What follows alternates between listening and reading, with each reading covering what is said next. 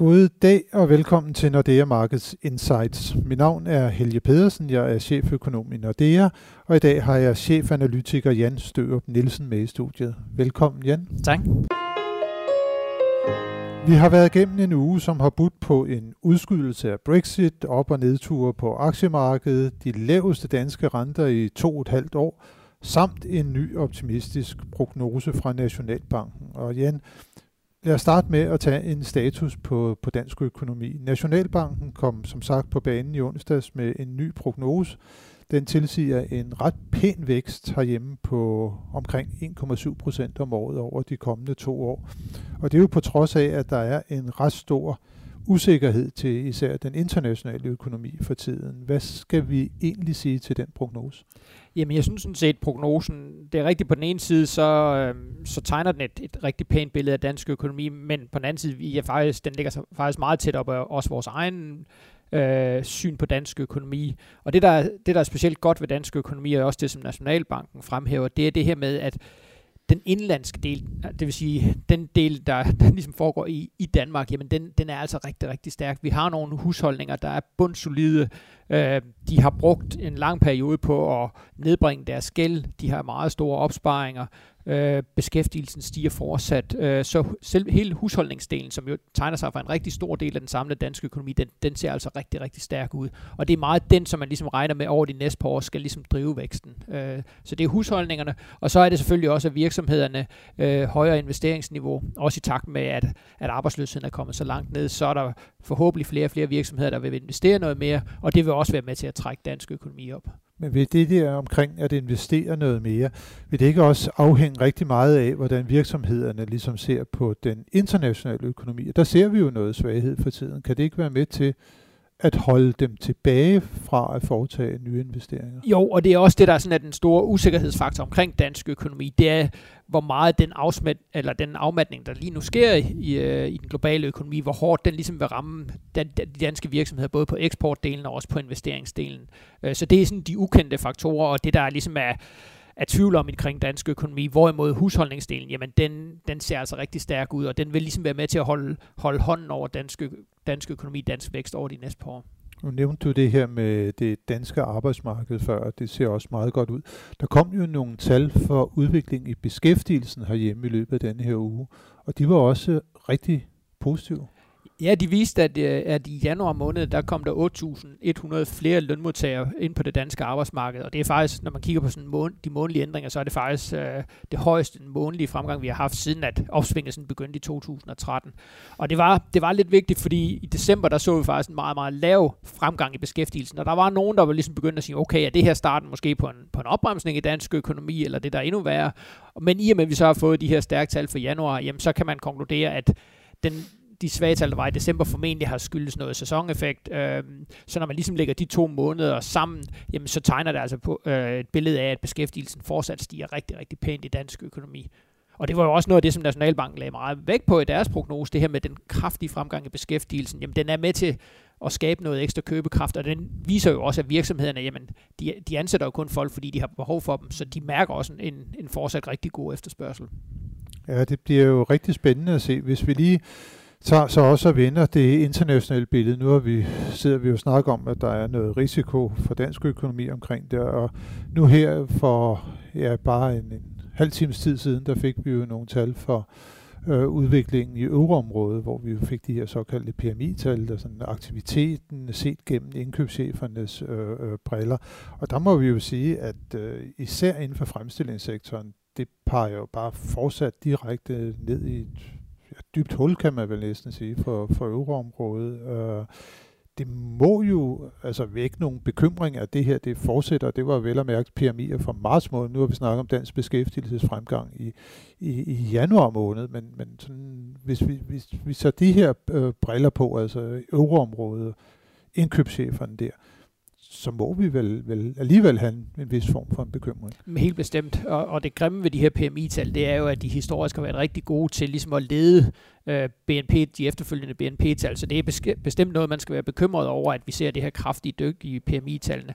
Og også med, med danske briller skal vi være endnu mere bekymret, fordi det er faktisk Tyskland, der ligesom driver den her, øh, den her faldende tendens, hvor Tyskland jo ellers tidligere ligesom har været lokomotivet i euroområdet, så ligner det faktisk lige nu, at Tyskland øh, er, er bremset rigtig kraftigt op, og det er klart, altså Tyskland er Danmarks langt vigtigste eksportmarked. Så hvis tysk økonomi sådan for alvor går i stå over en lidt længere periode, jamen, så vil det helt sikkert ramme danske virksomheder. Det vil både ramme eksporten, men det vil også ramme sådan hele virksomhedens syn på, på verden, at hvis de mærker afmatning i Tyskland, jamen så kan de også hurtigt begynde at blive mere pessimistiske, og måske endda øh, bremse op for nogle investeringer. Så det er bestemt noget, man skal, man skal være bekymret for. Vi kan vel sige også, at øh, på det rentemøde, som der var i den europæiske centralbank her, jeg tror det er for tre uger siden, øh, 14 dage siden er det faktisk, det var den 7. marts, øh, der tog øh, ECB jo sådan lidt allerede sådan lidt øh, forskud på soverne, kan man sige, ved det, at man ændrede sin retorik, den såkaldte forward guidance, og kom ind på, at øh, vi kommer ikke til at sætte renten op i år, og vi geninvesterer alle afdrag på øh, obligationer, der udløber i lang tid, og den her nye øh, lånepakke også til bankerne.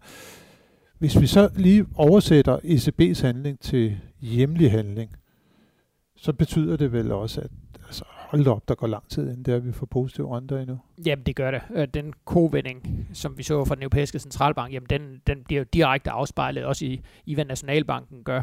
Og det vil sige, at altså, Nationalbanken kommer ikke til at sætte renten op i år, øh, i hvert fald ikke som følge af, af noget ECB gør, og det vil sige, at vi skal helt hen i 2020, før vi måske får den første renteforholdelse, og det vil sige, at de her ekstremt lave renter, som vi har lige nu, jamen de kommer formentlig til at, at vare ved en periode endnu. Og det er også derfor, som du også nævnte i din indledning, altså den 10-årige danske statsrente, altså vi er nede i 0,1 procent. Mm. Uh, vi nærmer os den negative tysk, uh, tysk 10-årige statsrente, der er også balanceret lige på grænsen af at være negativ igen. Så hele det her nedadgående tryk på renterne, jamen det, øh, det ligner, det fortsætter, og, og det er svært ligesom at sige, i hvert fald på kort sigt, hvad der skal vende. Altså det vil jo kræve, for at man ligesom får vendt den her renteudvikling, jamen, så vil det jo kræve, at nøgletallene skal blive bedre. Øh, vi skal få nogle bedre væksttal ud af euroområdet. Vi skal måske også få en, lidt højere inflationstal. Øh, og før det sker, jamen så er det svært at se sådan den der kraftige stigning i renterne. Mm.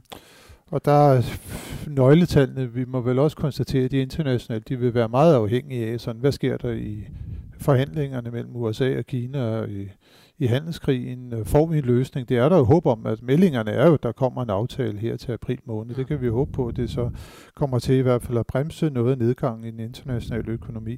Men vi har fortsat usikkerhed omkring Brexit. Der fik vi jo nu her en, en udskydelse øh, at, at, at datoen den 29. marts er i hvert fald ikke gældende længere. Nu hedder den øh, 22. maj.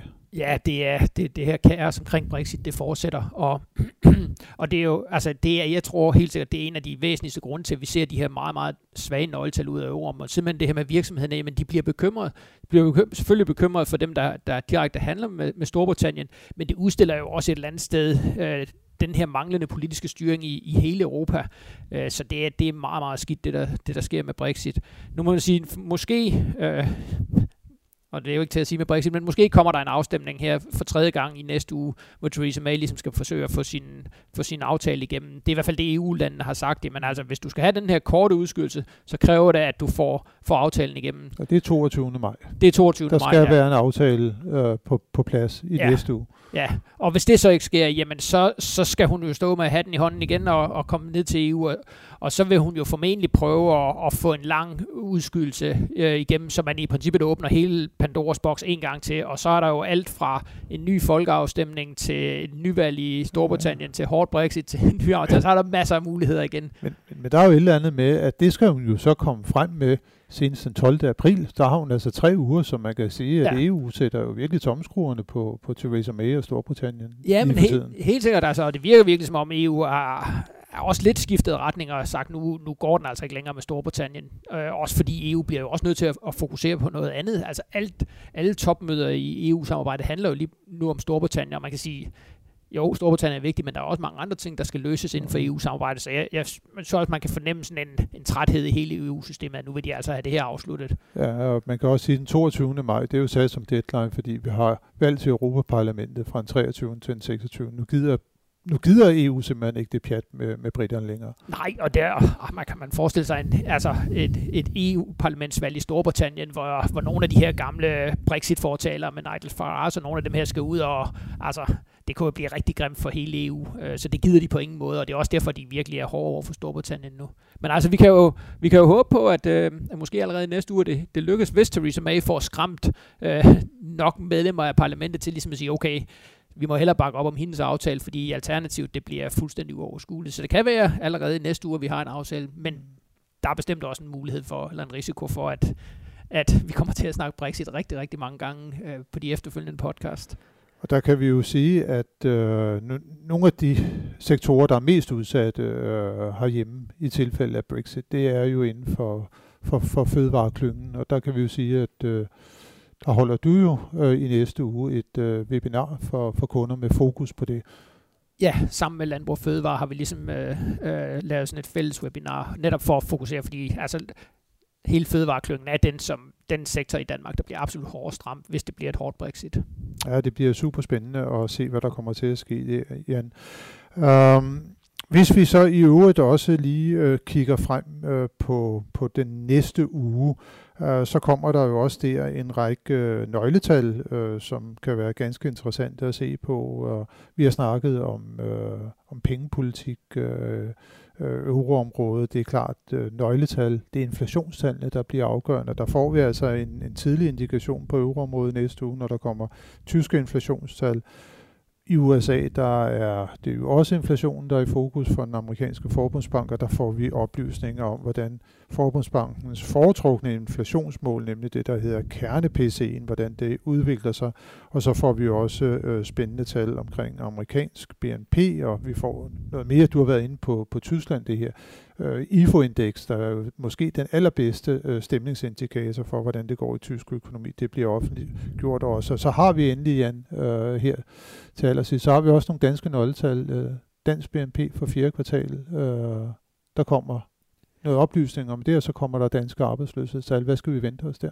Jamen, danske BNP-tal, det er sådan den, øh, vi har fået det første, Danmarks Statistiks første bud på, øh, på udviklingen dansk BNP i fjerde kvartal, og det var jo rigtig flot, en kvartalsvis vækst på 0,7. Det er jo, det er jo rigtig fint i, i danske forhold, og jeg tror, det, det vil formentlig blive bekræftet, og det vil endnu en gang vise, men det, der driver dansk økonomi lige nu, det er privatforbruget. Øh, eksporten var faktisk også ganske fin i fjerde kvartal, men det var navnet privatforbruget, der ligesom var med til at trække vækstraten. Og i forhold til arbejdsløsheden, jamen arbejdsløsheden, med de stærke beskæftigelsestal, så kommer den formentlig til at fortsætte, øh, fortsætte ned.